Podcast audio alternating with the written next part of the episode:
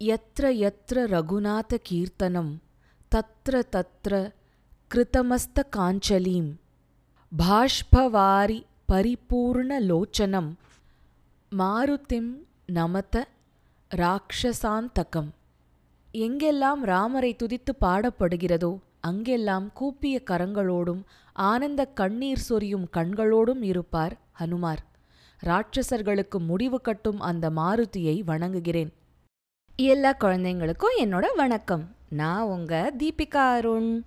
என்ன குழந்தைங்களா? போன பகுதியில் இந்திரஜித் ஹனுமாரை கட்டி ராவணனோட சபா மண்டபத்துக்கு இழுத்துக்கிட்டு போனதையும் அங்கே அவர் ராவணனை பார்த்து பேச ஆரம்பிச்சதையும் சொன்னோம் இல்லையா? ஹனுமார் தொடர்ந்து ராவணன் கிட்ட பேசுகிறாரு ஏ ராவணா உன் சகோதரன் மாதிரியான வானர ராஜா சுக்ரீவனோட தூதனா நான் இங்கே வந்திருக்கேன். உன்னை சந்திச்சு உன்னோட நலத்தை விசாரிக்க சொன்னாரு ராஜா சுக்ரீவன். நான் வாயுபுத்திரன் ஹனுமான். அப்படின்னு தன்னை அறிமுகம் பண்ணிக்கிட்டாரு ஹனுமார். அப்புறம் தொடர்ந்து அயோத்தி மன்னர் தசரதரோட புத்திரர் ராமர் தன் நாட்டை துறந்து தன் மனைவியான ஜனகர் மகள் சீதையோடையும் தம்பி லக்ஷ்மணன் கூடவும் காட்டுக்கு வந்தது. சீத்தை தொலைஞ்சு போனது. ராமர் சீதையை தேடிக்கிட்டு போறப்போ ருஷ்யமுக்க மலையில சுக்ரீவனை நட்பாக்கிக்கிட்டது. அவர் ராவணனுக்கு ஏற்கனவே நண்பனான வாலிய ஒத்த அம்ப விட்டு அடிச்சு கொன்னது சுக்ரீவனை வானர ராஜாவாக்கினது. சுக்ரீவன் ராமருக்கு உதவறதுக்காக தன்னோட வானர சேனைய நாலா திசையிலையும் அனுப்பி சீதையை தேட சொன்னது. அப்படி தான் லங்கைக்கு வந்து சேர்ந்து சீதையை பார்த்ததுன்னு எல்லாத்தையும் கம்பீரமா சுருக்கமா சொன்னாரு ஹனுமார். ராட்சசர்களின் மன்னா நீ எப்பேற்பட்ட தவம் பண்ணினவனும் எப்பேற்பட்ட செல்வத்துக்கு அதிபதினும் எனக்கு தெரியும். நீ வேத சாஸ்திரங்களை எல்லாம் நல்லா படிச்ச ஒரு மகா புத்திசாலியும் கூட. எவ்வளவோ விஷயம் தெரிஞ்ச நீ ஒரு காலும் அதர்மமான காரியங்களில் ஈடுபடக்கூடாது. அப்படி பண்ணி ராமரோட கோபத்துக்கு ஆளாயிட்டா அவர் என்ன? அவர் தம்பி லக்ஷ்மணன் விடுற ஒரு பானத்துக்கு முன்னாடி கூட உன்னால் உசுரை பிடிச்சிக்கிட்டு நிற்க முடியாது. மூணு உலகத்திலையும் ராமரை பகச்சிக்கிட்டு எவனும் நிம்மதியாக உயிர் வாழ முடியாது. ராவணா நான் சீதையை சந்திச்சாச்சு. அவ எத்தனை வேதனையிலையும் துக்கத்திலையும் கோபத்திலையும் இருக்கான்னு தெரிஞ்சு போச்சு. சீதை யாருன்னு தெரியாம நீ அவளை அடையலாம்னு நினச்சிக்கிட்டு இருக்க பயங்கரமான விஷம் உள்ள ஒரு அஞ்சு தலை பாம்பை பிடிச்சிக்கிட்டு வந்த மாதிரி இருக்கும் உன் நிலமை. அவளை உன்னால் ஒரு நாளும் அடையவும் முடியாது கொன்று தின்னவும் முடியாது. அப்படி தின்னா பயங்கர விஷத்தை சாப்பாட்டில் கலந்து சாப்பிட்ற மாதிரி தான் வானுலக அசுரர்களாலையும் கூட அதை ஜெரிச்சுக்க முடியாது. கடவுள் உனக்கு கொடுத்துருக்கிற நீண்ட ஆயுளை நீ அனாவசியமாக குறுக்கிக்காத. தேவர்களாலையும் அசுரர்களாலையும் கூட உன்னை கொல்ல முடியாதுன்னு நீ நினச்சிட்டு இருந்தனா அது தப்பு. சுக்ரீவன் தேவனும் கிடையாது அசுரனும் கிடையாது. தெரியும்ல? அவனே உன்னை அழிக்கக்கூடியவன் தான் ராமர் கூட வேண்டாம். நீ செஞ்ச புண்ணியத்துக்கு ஏற்ற மாதிரி செல்வங்களும் சுகபோகங்களும் வெற்றிகளையும் நீ அனுபவிச்சாச்சு. இனி நீ செஞ்ச பாவங்களோட பலனை அனுபவிக்க போற காலம் வந்தாச்சு. தண்டகாரண்யத்துல ஆயிரக்கணக்கான ராட்சசர்களை ராமர் கொன்னு அழிச்சது உனக்கு தெரியும். எப்பேற்பட்ட பராக்கிரமசாலியாக இருந்த வாலிய ராமர் ஒரே ஒரு அம்பால் அடித்து கொன்னது உனக்கு தெரியும். இனி நீ உன்னோட உசுரை காப்பாத்திக்க என்ன செய்யணும்னு யோசிக்கிறது நல்லது. நான் நினைச்சா ஒத்த ஆளா உன்னோட அத்தனை யானைப்படையையும் குதிரைப்படையையும் இந்த லங்கா புரியையும் மொத்தமாக அழிச்சிருவேன். ஆனால் ராமரோட உத்தேசம் அது இல்லை. அவர் வானர சேனையோட இங்க படையெடுத்து வந்து உன்னை நிர்மூலமாக்க போறாரு. சீதையோட கோபத்தால இந்த லங்காபுரி பத்தி எரிய போறத நீ சீக்கிரமே பார்க்க போற. அப்படின்னு சொல்லி முடிச்சாரு ஹனுமார். குழந்தைங்களா இதெல்லாம் ராவணனோட மண்டையில ஏறுமா என்ன? ஒரு நாளும் ஏறாது. அவனுக்கு அனுமார் பேசுனதை கேட்டு பயங்கரமா கோபம் வந்து உடனே இந்த வானரத்தை கொன்னு போடுங்க! அப்படின்னு கூச்சல் போட்டான். அப்போ அந்த சபையில இருந்த ராவணனோட தம்பி விபீஷணன் ரொம்பவே தர்மம் தெரிஞ்சவன். அவன் மெதுவா எழுந்து பணிவான குரல்ல ராவணன் கிட்ட சொன்னான் ராட்சசர்களோட மன்னா கொஞ்சம் பொறுமையா இருங்க. கொஞ்சம் உங்க கோவத்தை தணிச்சுக்கங்க. ராஜ தர்மத்தின்படி தூதனா வந்த ஒருத்தனை ஒரு நாளும் கொல்லக்கூடாது. உங்களுக்கு தெரியாத தர்மம் இல்ல அப்படின்னாரு. ராவணனுக்கு கோபம் ஒன்றும் அடங்கல. நீ சும்மா இரு விபீஷணா. பாவக்காரியம் செஞ்சவங்கள கொல்றது தர்மம்தான். இந்த வானரம் பாவக்காரியம் பண்ணியிருக்கு அப்படின்னு சொன்னான். மன்னா இந்த வானரம் அடாத காரியம் எல்லாம் பண்ணியிருக்குன்னு நானும் ஒத்துக்கிறேன். ஆனாலும் தூதனை கொல்றது தர்மம் இல்லை. இது செஞ்ச தப்புக்கு நம்ம வேற தண்டனை கொடுத்து உசுரோட அனுப்பிச்சிடலாம் அப்படின்னா விபீஷணன். ராவணனும் கொஞ்சம் யோசிச்சான். அப்புறம் விபீஷணா நீ சொல்றது சரிதான். இந்த குரங்குக்கு ஒரு நல்ல தண்டனை கொடுப்போம். குரங்குக்கு ரொம்பவும் பிரியமான உறுப்பு அதோட வால் தான்.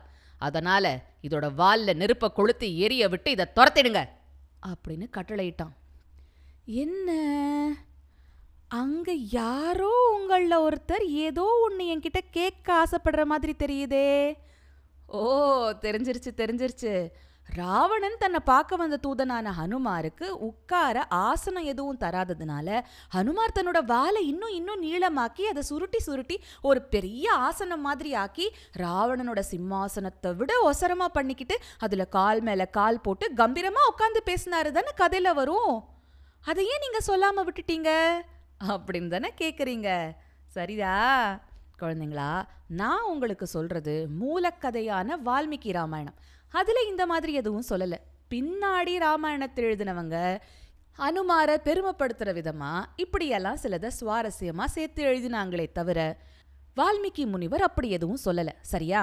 கதையை தொடரலாம். ராவணன் இப்படி கட்டளையிட்டதும் ராட்சச வீரர்கள் ஹனுமார அரண்மனையிலிருந்து வெளியே இழுத்துக்கிட்டு போனாங்க. ஹனுமாரோட வாலில் பழைய துணியெல்லாம் சுற்றி அதில் நிறைய எண்ணெயை ஊற்றி கொளுத்தி விட்டாங்க. அப்படியே அவரை தர தர தரன்னு வீதி வழியா ஊர்வலமா இழுத்துக்கிட்டு போனாங்க. அதை வேடிக்கை பார்க்க ஊர்ல இருக்கிற குழந்தைங்க பெண்கள் வயசானவங்கன்னு வீதிகளில் நிறைய பேர் கூடிட்டாங்க. ஹனுமார் மனசுக்குள்ள நினச்சிக்கிட்டாரு. எந்த நிமிஷத்தில் வேணும்னாலும் நான் இந்த கட்டுகளை அறுத்துக்கிட்டு இந்த ராட்சசர்களையும் அடித்து போட்டுட்டு தாவி பறந்து போயிட முடியும். ஆனாலும் கொஞ்சம் பொறுமையாக இருப்போம். இந்த லங்கையோட கோட்டை கொத்தளங்கள் எப்படி இருக்குது அதோட பலம் எப்படி இருக்குன்னு ராத்திரி சரியாக கவனிக்க முடியல. இப்போ பகல் வெளிச்சத்தில் நல்லா பார்த்துக்கிட்டு போக முடியும்ல?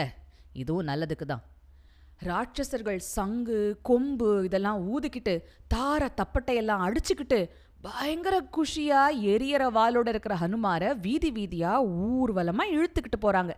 ஹனுமார் ஜாலியா ஊரை வேடிக்கை பார்த்துக்கிட்டே வராரு. சுற்றி தோட்டம் இருக்கிற வீடுங்க.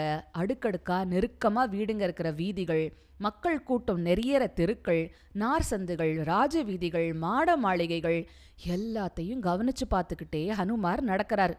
அசோகவனத்து ராட்சசிங்க சில பேரும் அவரை வேடிக்கை பார்க்குற கூட்டத்தில் இருந்தாங்க. உடனே அவங்க ஓடிப்போய் சீத்தை கிட்ட ஏ சீத்தே சரி தெரியுமா? உன்னை வந்து ரகசியமாக சந்திச்சதே அந்த செவந்த மூஞ்சி குரங்கு. அதோட வால்ல நெருப்பை கொளுத்தி வீதி வீதியாக இழுத்துக்கிட்டு போகிறாங்க எங்கள் ராட்சசங்க. அப்படின்னு சொன்னாங்க. அது கேட்டதும் சீதைக்கு தாங்க முடியாத வேதனையா போச்சு. அவ உடனே கண்ணை மூடி கையை கூப்பிக்கிட்டு நெருப்புக்கு அதிபதியான அக்னி தேவன் கிட்ட பிரார்த்தனை பண்றா. அக்னி தேவா நான் மனப்பூர்வமா என் கணவருக்கு சேவை பண்ணியிருந்தேன்னா நான் கொஞ்சமாவது தவ வாழ்க்கை வாழ்ந்திருந்தேன்னா நான் ஒரு பத்திவிரதையா இருந்திருந்தேன்னா தயவு செஞ்சு ஹனுமாரோட வாளுக்கு குளிர்ச்சியை கொடு. ராமருக்கு என் பேர்ல கொஞ்சமாவது கருணை இருக்குன்னா நான் கொஞ்சமாவது புண்ணியம் பண்ணியிருந்தேன்னா தயவு செஞ்சு ஹனுமாரோட வாளுக்கு குளிர்ச்சியை கொடு. ராமர் என்ன ஒழுக்கமே உருவானவளா அவரை பார்க்கவே சதா ஆசைப்படுறவளா இருக்கிறத நம்பினா தயவு செஞ்சு ஹனுமாரோட வாளுக்கு குளிர்ச்சியை கொடு. அப்படின்னு கண்ணீர் விட்டு பிரார்த்தனை பண்ணா. உடனே அக்னி தேவன் அவ பிரார்த்தனையை ஏத்துக்கிட்டதுக்கு அடையாளமா?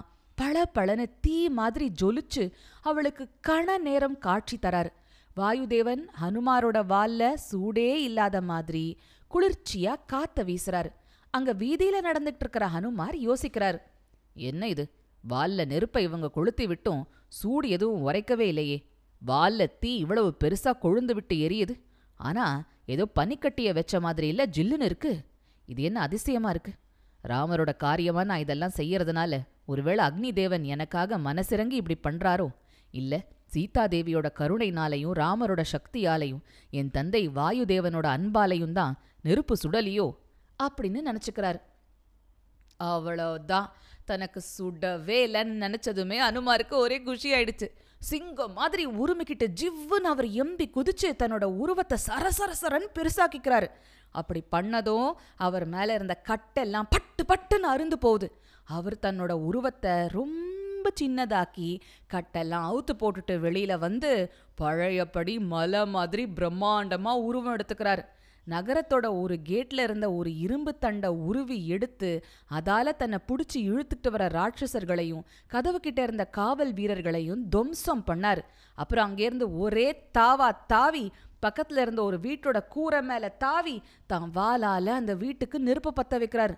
அப்படியே ஒவ்வொரு வீட்டு கூரையா தாவி தாவி போய் அங்க இருந்த வீடு ஒவ்வொன்னா தீப்பிடிச்சு எரிய வைக்கிறாரு.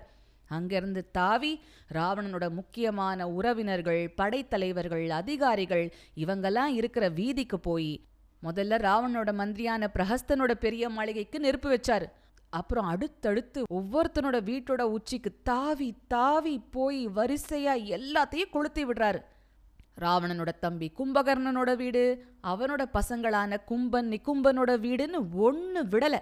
ஆனா பாருங்க அவரு நல்லவனான விபீஷணனோட வீட்டை மட்டும் கொளுத்தாம விட்டுடுறாரு.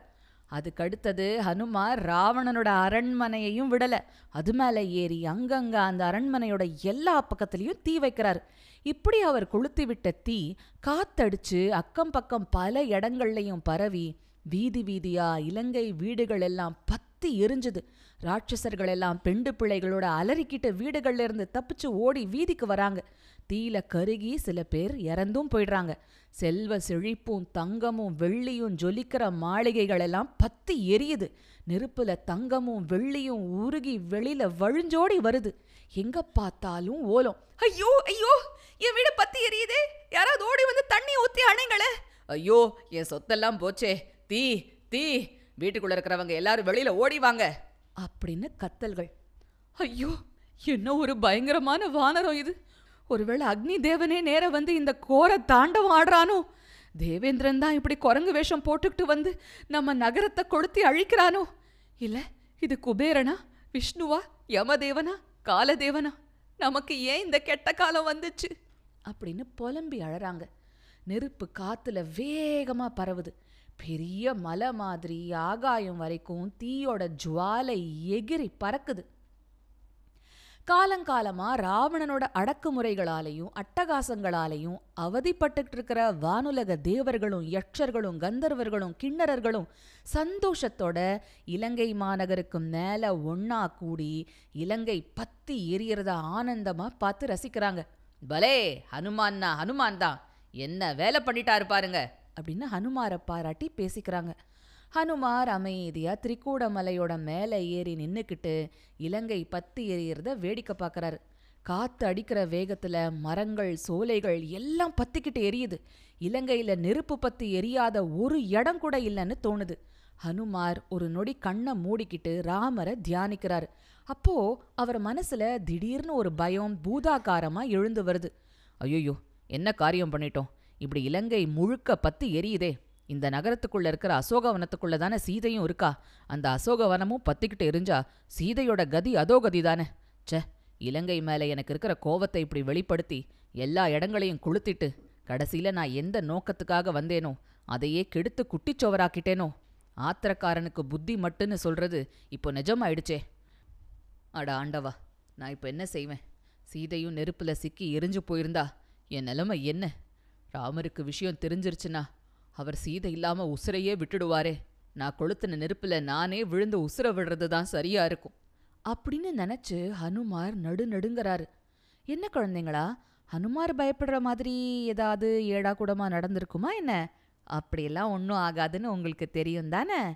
ஆனா ஹனுமாருக்கு வந்த பதட்டத்துல அவர் என்னென்னவோ பயங்கரமா கற்பனை பண்ணிக்கிறார்.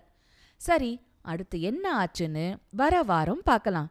அது வரைக்கும் சிரிச்சுக்கிட்டு கிரிச்சுக்கிட்டு சந்தோஷமா இருங்க.